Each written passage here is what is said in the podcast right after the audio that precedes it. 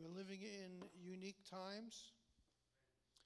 But I could say this our Jewish people and believers in general have always found themselves in challenging times throughout the centuries.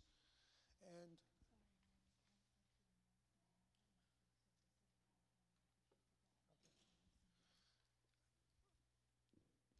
And I believe today's message will encourage you that although that is true, right, God is with us. Amen.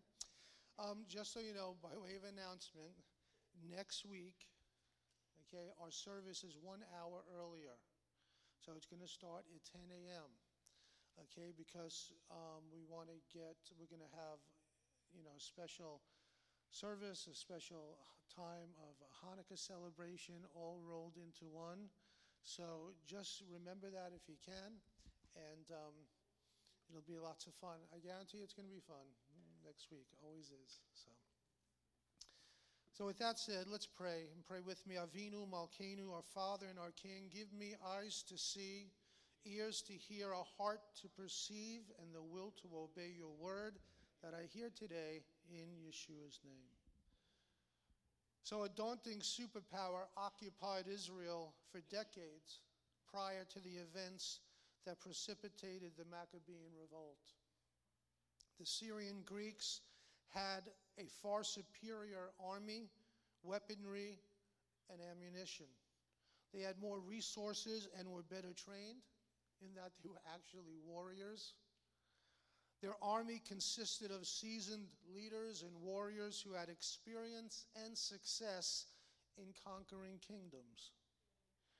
There was no doubt in their minds that the anemic Maccabean revolt would be easily snuffed out. The Maccabees were not only dealing with a formidable external threat, but an equally as challenging internal threat a vast number of Jewish people had been Hellenized, meaning that they assimilated into the Syrian Greek culture.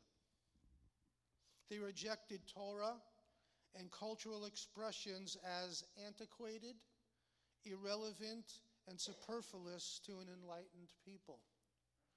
They viewed fellow Jews who practiced Judaism as outdated and something that needed to be expunged from society. They were committed to do everything in their power, including fighting fellow Jews, to safeguard their ideological and progressive way of life. This is what the Maccabees were fighting pressures within and persecution from the Syrian Greeks. They faced a terrifying and overwhelming situation, and the odds were absolutely stacked against them. It would take a bona fide miracle to overcome these mountainous hurdles. There was no humanly devised plan that could produce a victory for this ragtag group. With the odds against them, being the clear underdogs, these Jewish warriors resisted and responded to the threats of their enemies. Today, I want to speak to you about living out the reality of Hanukkah. That's what we titled this series. Um, every single day of our lives, to live it out. It's a narrative about the underdog. It's about the underdog that overcomes and the underdog in the face of overwhelming odds. Have you ever felt like the underdog in the world? Can I tell you, the community of believers have always been the underdog. Always. Okay, believers have been, okay, Jewish people and Jewish believers and believers in Messiah and believers in the living God have been persecuted since day one. Ever the underdog, but God, but God. God has always intervened. And we could say it this way Yeshua loves an underdog. So, in face of overwhelming odds, and because of our relationship with the God of the universe, and we sang it today, Emmanuel, God with us. God is with us. We can overcome every challenge, every hurdle, every difficulty. Listen to me. We know the story.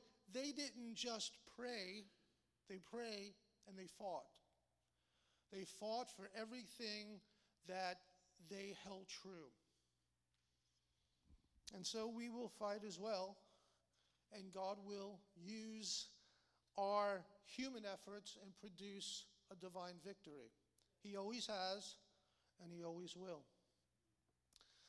There's a little story I found which speaks to um, this theme. A farmer was sitting in, on the front porch one summer evening when a newspaper boy came to deliver his paper. The boy noticed a sign on the porch which read, Puppies for sale. He got off his bike and said to the farmer, How much do you want for the pups, mister? $25, son. The boy's face dropped. Well, sir, could I at least see them anyway? The farmer whistled, and in a moment, the mother dog came bounding around the corner of the house, tagged by four cute puppies, wagging their tails and yipping happily. At last, another puppy came straggling around the house, dragging one leg, one leg behind. What's the matter with that puppy, mister? The boy asked the farmer. Well, son, that puppy is crippled. We took her to the vet and he took an x ray, and the pup doesn't have a hip joint, and that leg will never be right. To the amazement of the farmer, the boy dropped his bike, reached for his collection bag, and took out a 50 cents piece. Please, mister, I want to buy that pup. I'll pay you 50 cents each week until that $25 is paid. Honest, I will, mister. The farmer said, But son, you don't seem to understand. That pup will never be able to run or jump. That pump is going to be a cripple forever. Why in the world would you want such a useless pup as that? The boy reached down and pulled up his pant leg, revealing a brace holding a poor twisted leg. Mister, the boy said, that pup is going to need someone who understands him to help him in life. And we need to understand that we might be the underdog, we might not have the ability in the natural to get it done, but God wants to help us get along in our life. And He always has proven Himself faithful to be the one to come alongside us and enable us and cause us to overcome through challenging times. There's truly no greater example of an underdog than a sinner, right? Who has been crippled by the effects of sin. He's been cut off from God. Think of that. Unable to help himself. Yet Yeshua is for the sinner.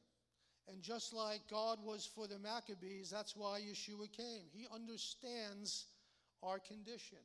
And by his death and resurrection and the outpouring of the Ruach HaKodesh, we have help in this life and hope for the life to come. We have help in this life, and we have hope in this life and in the life to come. I don't know about you, but every day I need the hope of Yeshua. Every day I need to find it in His Word. Every day I need to find it in prayer. Every day I need to find it in His presence. He is the living God. And because He's the living God, He communicates to us, He manifests His presence to us, and He helps us in everyday life. It's in- interesting the etymology of the word underdog. The word underdog originated through a popular 19th century song by David Barker called The Underdog in the Fight. I know the world, this is the, the song, doesn't really make sense to me, but totally. But um, I know the world that the great big world will never a moment stop, to see which dog may be in the fault, but will shout for the dog on top. But for me, I shall never pause to ask which dog may be in the right, for my heart will beat while it beats it all for the underdog in the fight. So, that term underdog is the one that's disadvantaged, the one that shouldn't win, the one that should lose, the one that should be defeated. And we can look throughout our history as Jewish people and even as uh, believers in Messiah in any century, and we're always faced with these odds that are stacked against us. And certainly, it's no different for the time of the Maccabees and the Hanukkah story that we celebrate beginning tomorrow. As we look through the Bible on this subject, we will find that the Lord is always on the side of the underdog when the underdog is on the side of the Lord. Amen? So listen to what God says about Israel. See, if you ever wonder why is Israel so desperately in need to stay and be connected to God, it's this reason here, Devarim 7. For you are a people holy to the Lord your God. The Lord your God has chosen you out of all the peoples of the face of the earth to be his people, his treasured possession. The Lord did not set his affection on you and choose you because you were more numerous than other peoples, for you were the fewest of all peoples. He didn't choose you, in other words, because you would be so dominant. In fact, he chose you because he decided to choose, choose you even though you're going to be the underdog your whole life long. And even today, Israel sits surrounded by hostile nations, clearly in the natural, the underdog, but with God's help, the victor. So, the reason the Maccabees had hope that they could defy these overwhelming odds that they faced was because they were underdogs before in history. See, it's not the first time they drew on their history and they were able to see how God came through in the community of Israel before. And so we're going to look at a few examples of that as we go through this message because we too have this same lineage. We have the same history to draw upon. Why could we expect God to help us? Because God has always helped us. It's the same reason you have faith at all, because you've experienced things prior. So, how about David's mighty men? Following are the names, and I'm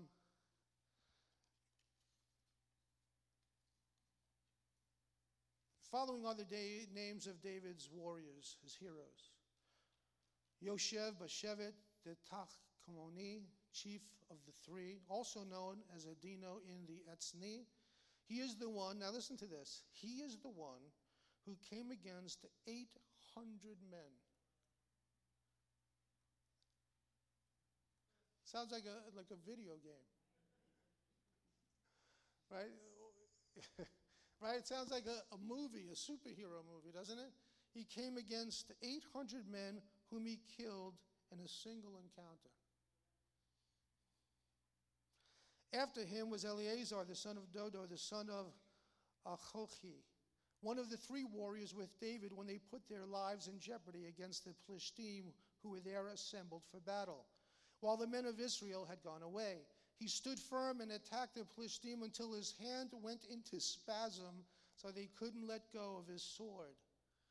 His, it just stuck to him because he was fighting so ferociously, but really with the help of the Lord. And then look what it says, the next verse Adonai accomplished a great victory that day. Who accomplished the victory? Adonai accomplished a great victory. Adonai accomplished a great victory that day, but the people didn't return until he had finished, and then only to plunder the bodies of the dead. After him was Shema, the son of Agag, the Harari. The Plishtim had assembled at Lachi, where there was a plot of ground full of lentils, and the people fled from the Plishtim. But he stood in the middle of the plot and defended it, killing the Plishtim, and Adonai brought about a great victory. You have several things taking place here. One, you had people willing to fight, right?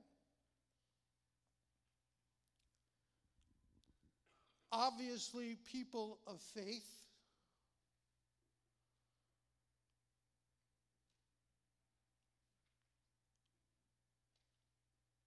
And you had God.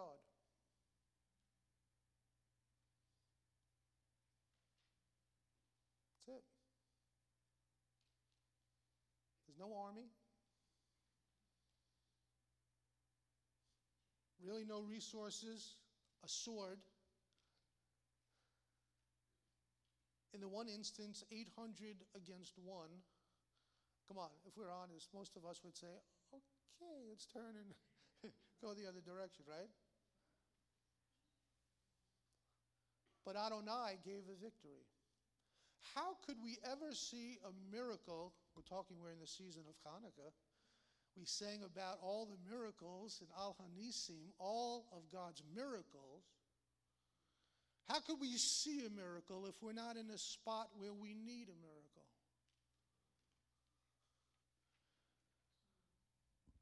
Right? Now, that's the tricky part, isn't it?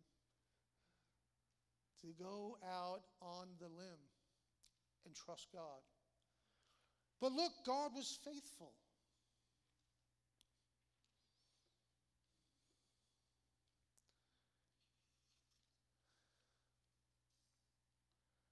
Tehillim 60 in verse 12 says, Through God, Selah, we will do valiantly. That's what it says. For it is He who shall tread down our enemies. Say, through God. Adonai gave a great victory. It is through God. And I want to say this that though we are often underdogs in the natural, you plus God are able to overcome.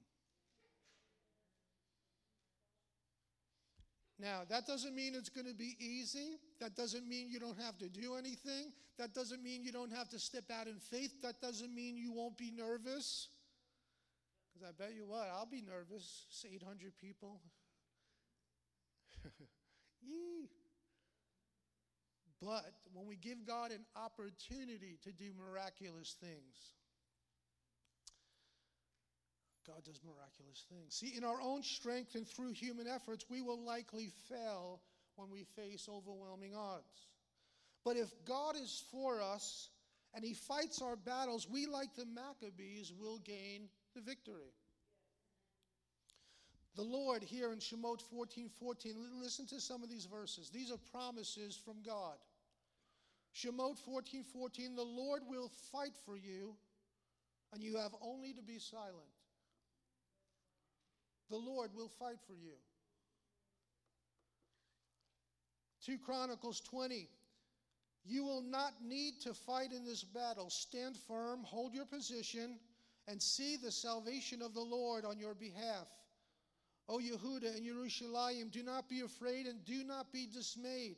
Tomorrow, go out against them. That's the tricky part. Tomorrow, go out against them, get suited up, and go out and the Lord will be with you.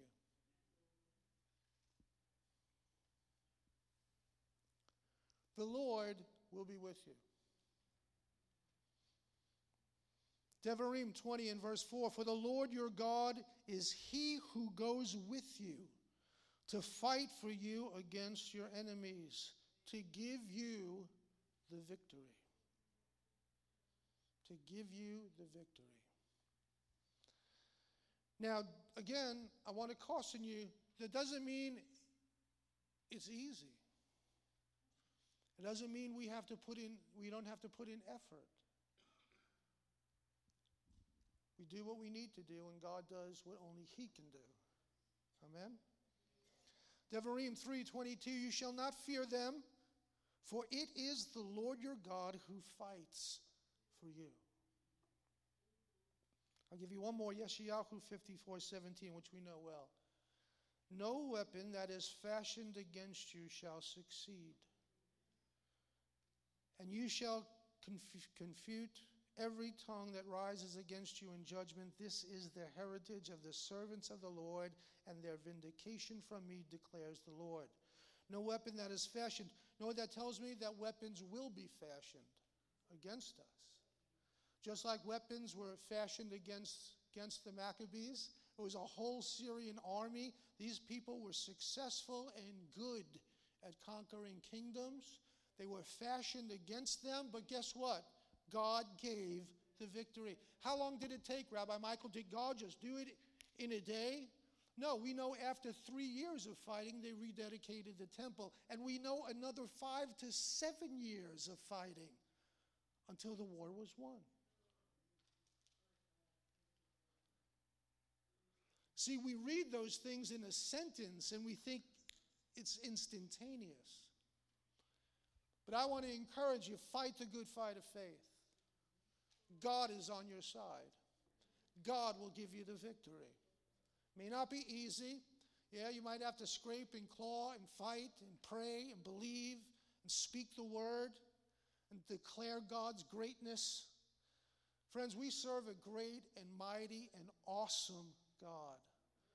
Emmanuel, God with us. We sang it today God is with us. That has to mean something to you and to me. Well, let's look at another person the Maccabees could look to to encourage themselves in their fight against the enemies of God. How about Gideon? Gideon was an underdog. He was scared and insecure, yet, in order to show him that it was God who would deliver Israel, Gideon's army, if you remember, was pared down to only 300 men. That's 300 men against thousands. God pared them down. Isn't that the antithesis of what most of us would do? No, no, no. We want we don't even care if they want to fight as long as we have warm bodies. Let's get as many as possible. God said no. I only want 300. Because you're going to see the deliverance of the Lord. And it came to pass when the children of Israel cried out to the Lord because of the Midianites. What did they do? They cried out to the Lord. They cried out to God.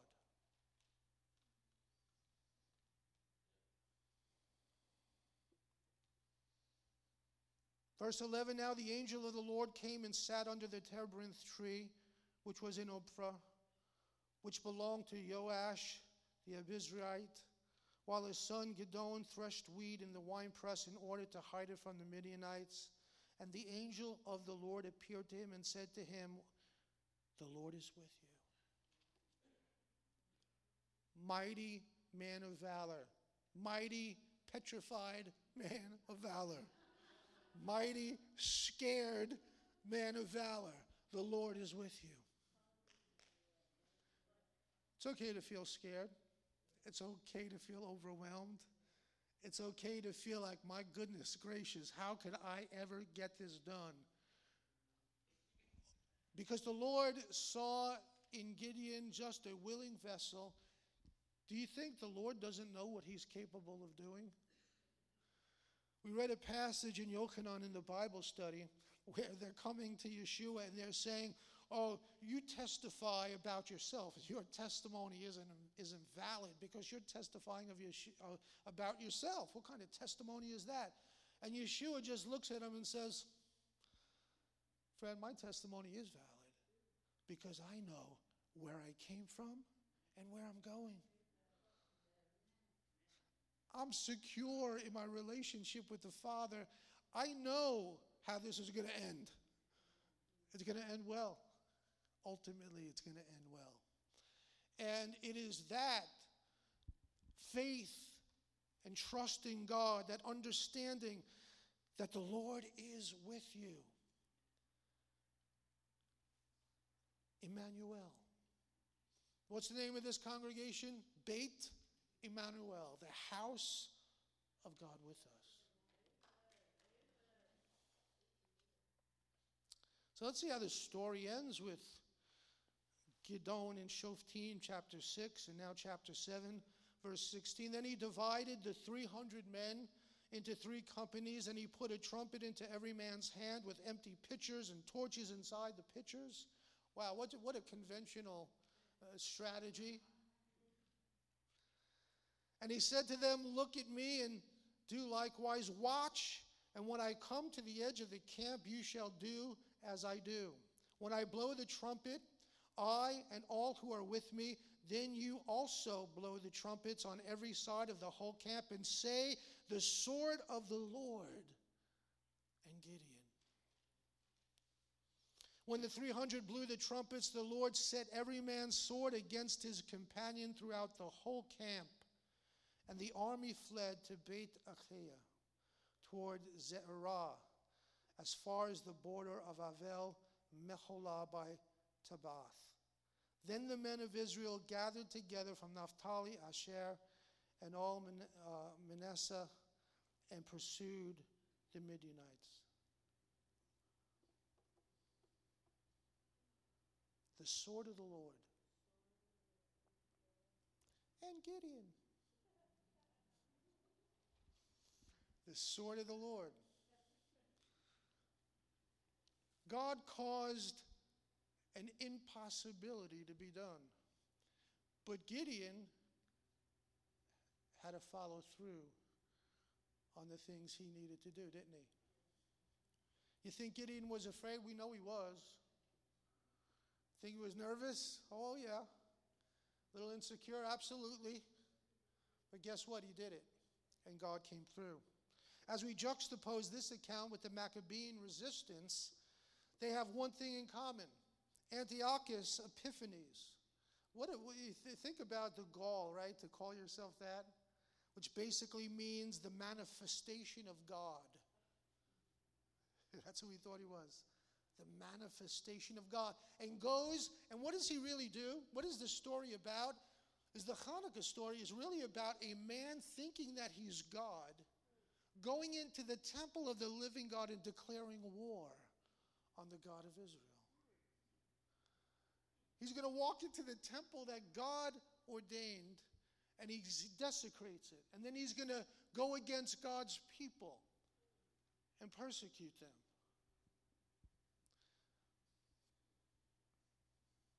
Talk about an overinflated ego.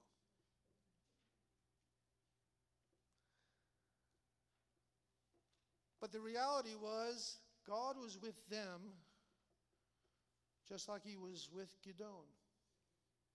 The Lord is with you, O mighty man of valor.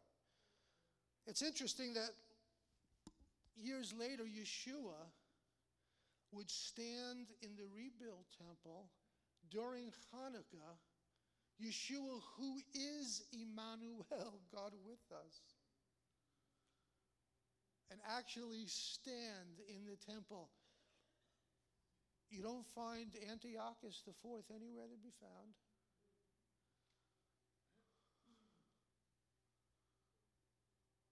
You don't find the temple in ruins. It's rebuilt, it's restored. Just as it needed to be so the Mashiach could walk into it and say, hey, hey, hey, I know what he said, but now God is with you. And this is what God looks like. He doesn't bring destruction, He brings blessings. And He said to them, Hey, believe just because of the things you see, the miracles and the wonders of God, the healings and the multiplication of food, and, and all the things that only God could do. God is with you. Next, Eliyahu was an underdog. Remember him? Eliyahu Hanavi, Elijah the prophet, was an underdog according to human standards when he went up against the 450 prophets of Baal. You have one prophet of God and 450 prophets that are demonized and given themselves over to every evil spirit imaginable.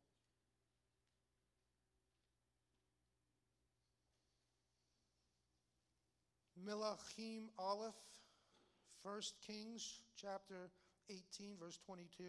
It says, Then Elijah said to the people, I alone am left, a prophet of the Lord, but Baal's prophets are 450 men. Therefore, let them give us two bulls, and let them choose one bull for themselves, cut it into pieces, and lay it on the wood, but put no fire under it. And I will prepare the other bull and lay it on the wood, but put no fire under it. Then you call on the name of your gods, and I will call upon the name of the Lord, and the God who answers by fire is God. Again, you see the prophet calling on God. He knows that his only help, his only aid, his only way to victory here isn't to think of something ingenious, is to just simply call on God. That's how simple it is. Just trust in God, just believe in God. But there are other things going on, right? Things that had to get done. He was doing those things in the natural, but believing God in his heart.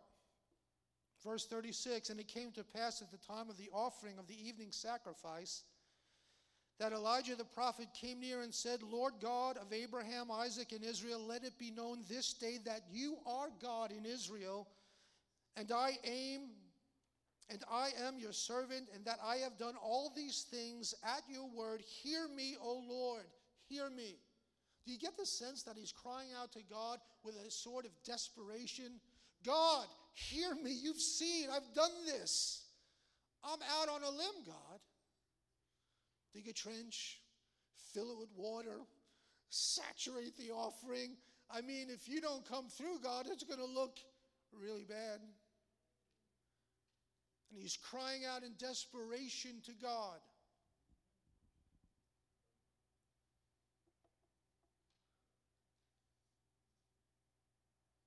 Lord, hear me that this people may know that you are the Lord God and that you have turned their hearts back to you again. What does it say, verse 38? Then the fire of the Lord fell and consumed the burnt sacrifice, and the wood, and the stones, and the dust and it licked up the water that was in the trench.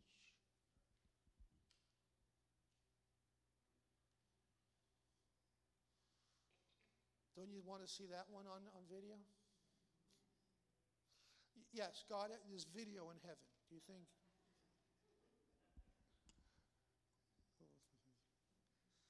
VHS recorded. For us who, who remember what those are. Now, when the people saw it, they fell on their faces and they said, The Lord, He is God. The Lord, He is God. And Elijah said to them, Seize the prophets of Baal. Don't let one of them escape. And they took care of the prophets of Baal. He was the underdog, clearly. But who was with him? God. Who's with you? God. You know what, what, know what I love? Eliyahu is the underdog here. He faces the demonic horde of 450 prophets of Baal, chanting and cutting, and you know they're doing all these ritual. It looked probably so bizarre, like one of those horror movies. They're bleeding all over the place. They're chanting to their god. They're chanting to demons. But there's little old Eliyahu Hanavi. He doesn't shrink back. Instead, he doubles down and calls on the name of the Lord, lifting up his voice in prayer. He understood who his God was and that God was able to save him from the prophets of darkness. That's where we have to be, friends. That's where we have to be because God, friend, I'm reading you stories. These are real stories, they happened. The reason you could believe today is because these men and women that in the scripture did it. God came through, or else we wouldn't be here.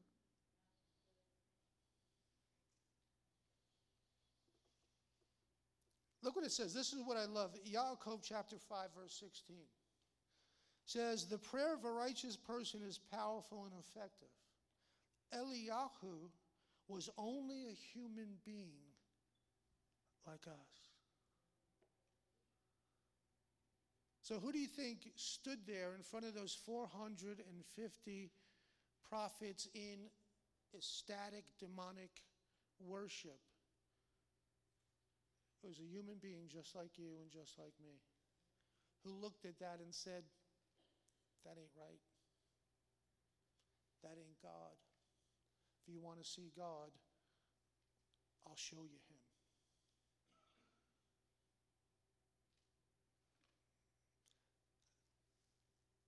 the effectual, fervent prayer, keyword next, of the righteous avails much.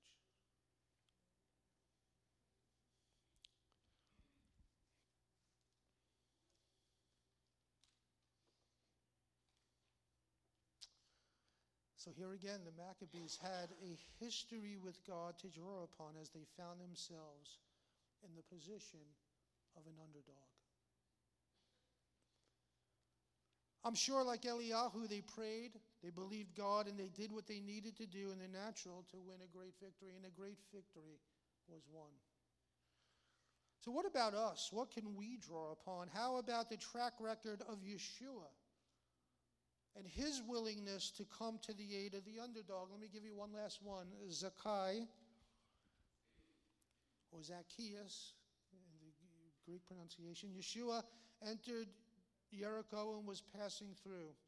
When a man named Zacchaeus appeared, who was a chief tax collector and a wealthy man, he was trying to see who Yeshua was, but being short, he couldn't because of the crowd. So he ran on ahead and climbed a fig tree in order to see him, for Yeshua was about to pass that way.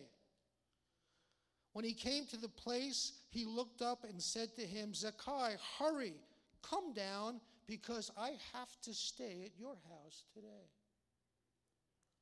He climbed down as fast as he could and welcomed Yeshua joyfully.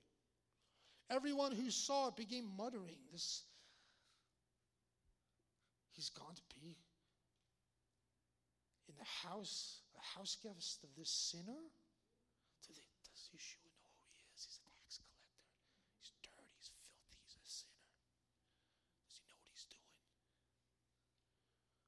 But Zacchaeus stood there and said to the Lord, Here, Lord, I am giving half of all I own to the poor, and if I had cheated anyone, I will pay him back four times as much. Yeshua said to him, Today salvation has come to this house, inasmuch as this man too is a son of Abraham. For the Son of Man came to seek and save what was lost. You could easily say he came to seek and save the underdog.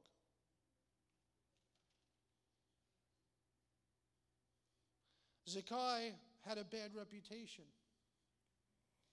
Talk about an underdog. He was a tax collector. He wasn't beloved in Israel, he was considered a traitor. A traitor to his own people. Zacchaeus was a sinner. Strike two. What leverage would he have with the righteous Messiah? How is a sinner going to have access to the anointed one? Next, he was wealthy, but due to his occupation, ill gotten gain as far as the Jewish people were concerned, blood money. He was despised because the way he acquired his wealth, which left him lonely and friendless. If You ever watch The Chosen, the way they portray Matthew, right? In a similar light. There's no doubt he's an underdog. Although his name means righteous one, that's what his name means. Irony, right?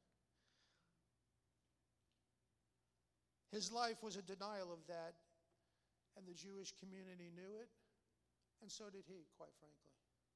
He knew he wasn't living right, he knew he wasn't doing right. But he changes in the story, doesn't he? He was an undersized man, if we could say it like that, vertically challenged. He was of short stature, making him unable to see past the crowd in order to get Yeshua's attention. He couldn't do it. It'd be like a kid trying to, you know, realize Yeshua's being thronged. There's thousands upon thousands. He's an underdog here. And here's the key to the story he humbled himself and climbed a tree so he could get Yeshua's attention. You know what? I'm not afraid to do what I need to do to get in touch with God. I'm not afraid that I'm going to look silly or be ridiculed. Hey, Shorty, what are you doing? Climbing the fig tree or whatever else may come his way. He was willing to do whatever he needed to do, and that takes humility. See, all these serve to remind him of his underdog status. But the story doesn't end there because Yeshua's heart is for the underdog. And Zacchaeus was singled out by Yeshua. He got an opportunity out of all those people there. Think about it. Yeshua picked him out and had a personal interaction with him.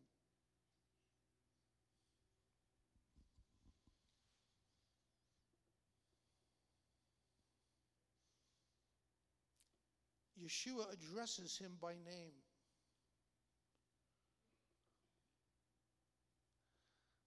He realized he was wanted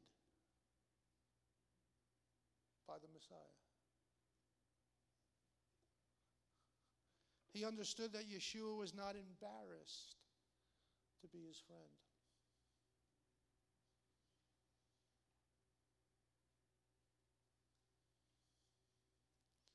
That's a reality for a lot of people. A lot of people feel like they're the outcasts of society. But Yeshua is not embarrassed of you.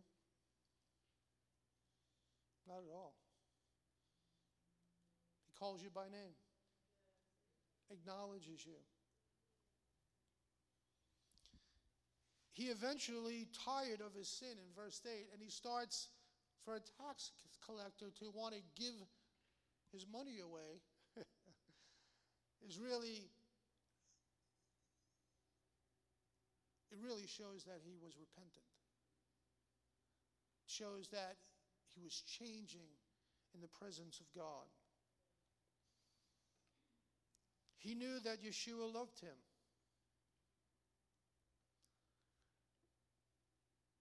I think the Maccabees knew that God loved them. I think Gideon realized that God loved him. I think David's mighty men understood that the God of Israel was for them. How about you today? Do you believe God's for you? Do you believe that there's nothing impossible with God, that you and God are a majority? That there's nothing He can't do for you and with you? Doesn't mean that it'll be a linear, you know, arc to your destination, but guess what? It might be filled with ups and downs and two steps forward and a step back. And but I'll tell you what, with God, you will win the victory. And by the way, I've known many of you for many, many, many years. You're still here. Still walking with the Lord still fighting the fight of faith. I know what some of you have been through. You're still here. That's a testimony to God. Doesn't mean it's going to be easy, but it means you'll win. Isn't that the important thing? I think so. you see, Yeshua is always for the underdog, and he is always for you. So, Yeshua is always for me. Always. Always for you. So maybe you feel overwhelmed and overrun by life's challenges. Perhaps you're being tempted to compromise and go along with the crowd, like the Maccabees were, what was happening in those days.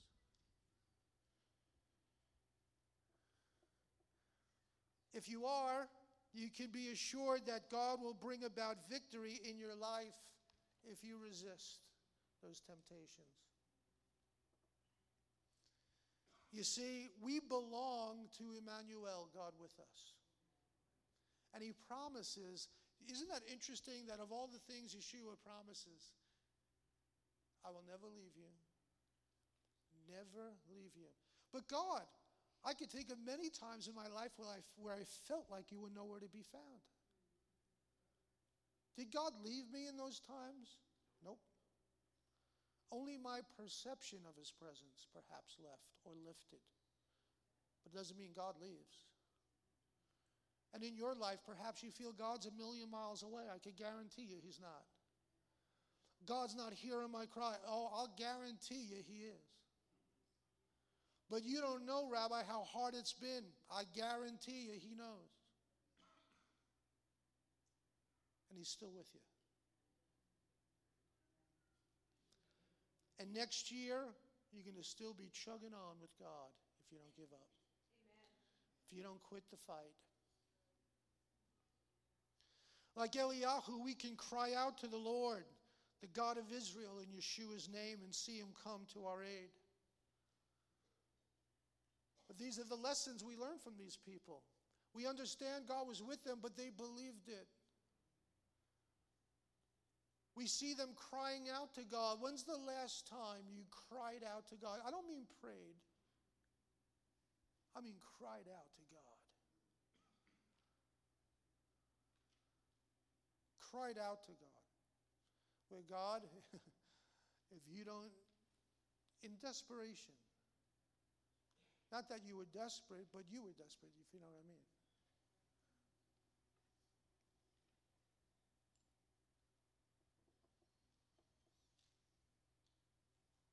In whatever state we are in, we should know that Yeshua wants to come to our house today.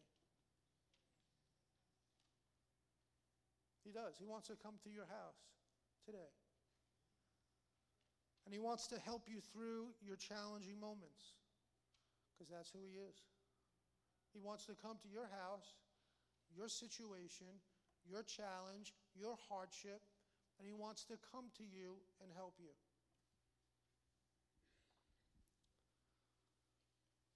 Let us believe and expect God to be active in our lives, especially because we're the underdog. You know, I think of things that are happening in the world, and haven't you ever felt this? What could I do? Feels like you're just spitting into the wind. Doop, comes right back. Doop, comes right back. You could feel like that. But I want to tell you that the effectual, fervent prayer of a righteous person avails much. It avails much. So keep praying, keep believing, keep trusting, keep expecting God who is with you. I don't have to wonder if God's with you. I know God's with you. He said He's with you. And I believe Him. Live like. Could you imagine if we lived like God was with us? How would you feel in every moment? God's with me. God's with me as this horrible thing is going down before my eyes. God is with me. I remember I was in a situation a while back, and as it's going down, I'm saying to myself, God, uh, could you uh, help? because I'm totally at a loss as to what I should do here. And he answered me. And he helped me. just like He helps you. And I tell you, you know, we always want. Um,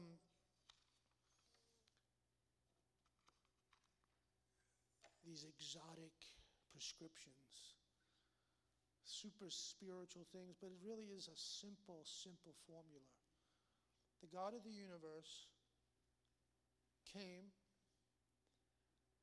he died, he was buried, he rose again, he poured out his spirit upon us, and he lives in us through the Ruach HaKodesh.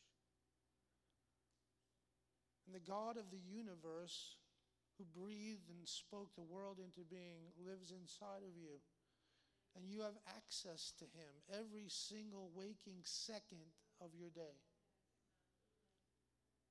And let me say this if you don't believe that,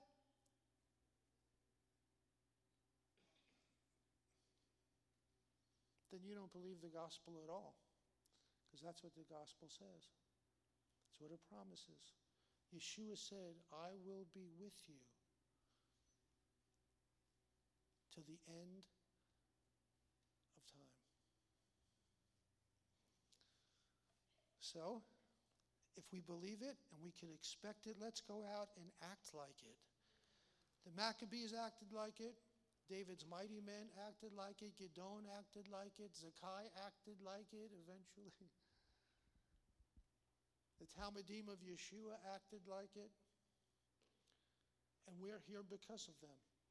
We are the fruit of their life with God. Amen. So let's stand to our feet.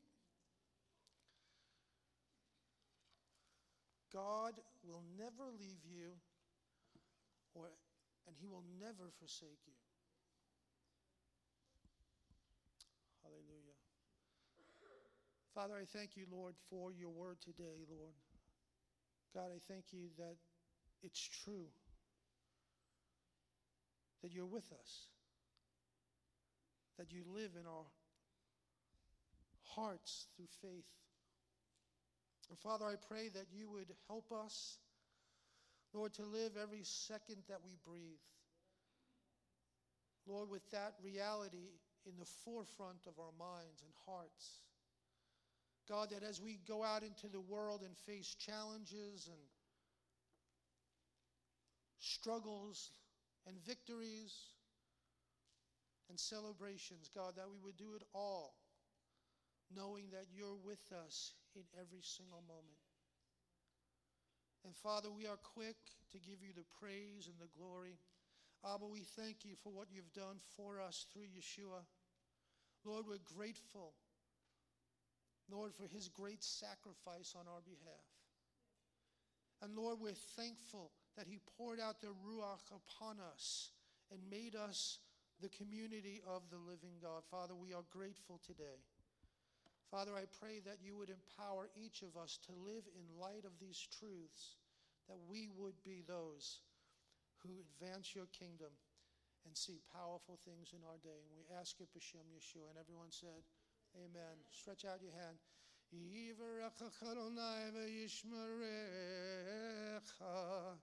יראה אדוני פניו ילקל ויקונך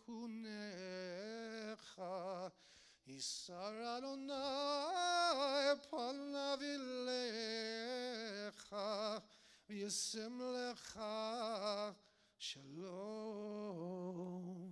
May the Lord bless you and keep you. May the Lord make his face to shine upon you and be gracious to you. May the Lord lift up his countenance upon you and give you shalom. Father, I pray that the sweet shalom of heaven would rest upon each one. Father, I pray that divine health would be upon each person. Father, I pray that you would bring healing and health to their bones. Father, that you would encourage those who are downcast. Lord, and you would uplift their soul and spirits. And Father, I pray that you would be with them in this week. B'Shem Yeshua. And God's people said, Amen and amen. Thanks for listening. God bless. And Chag Sameach. Have a first great day of Hanukkah as you celebrate tomorrow with your family. Amen.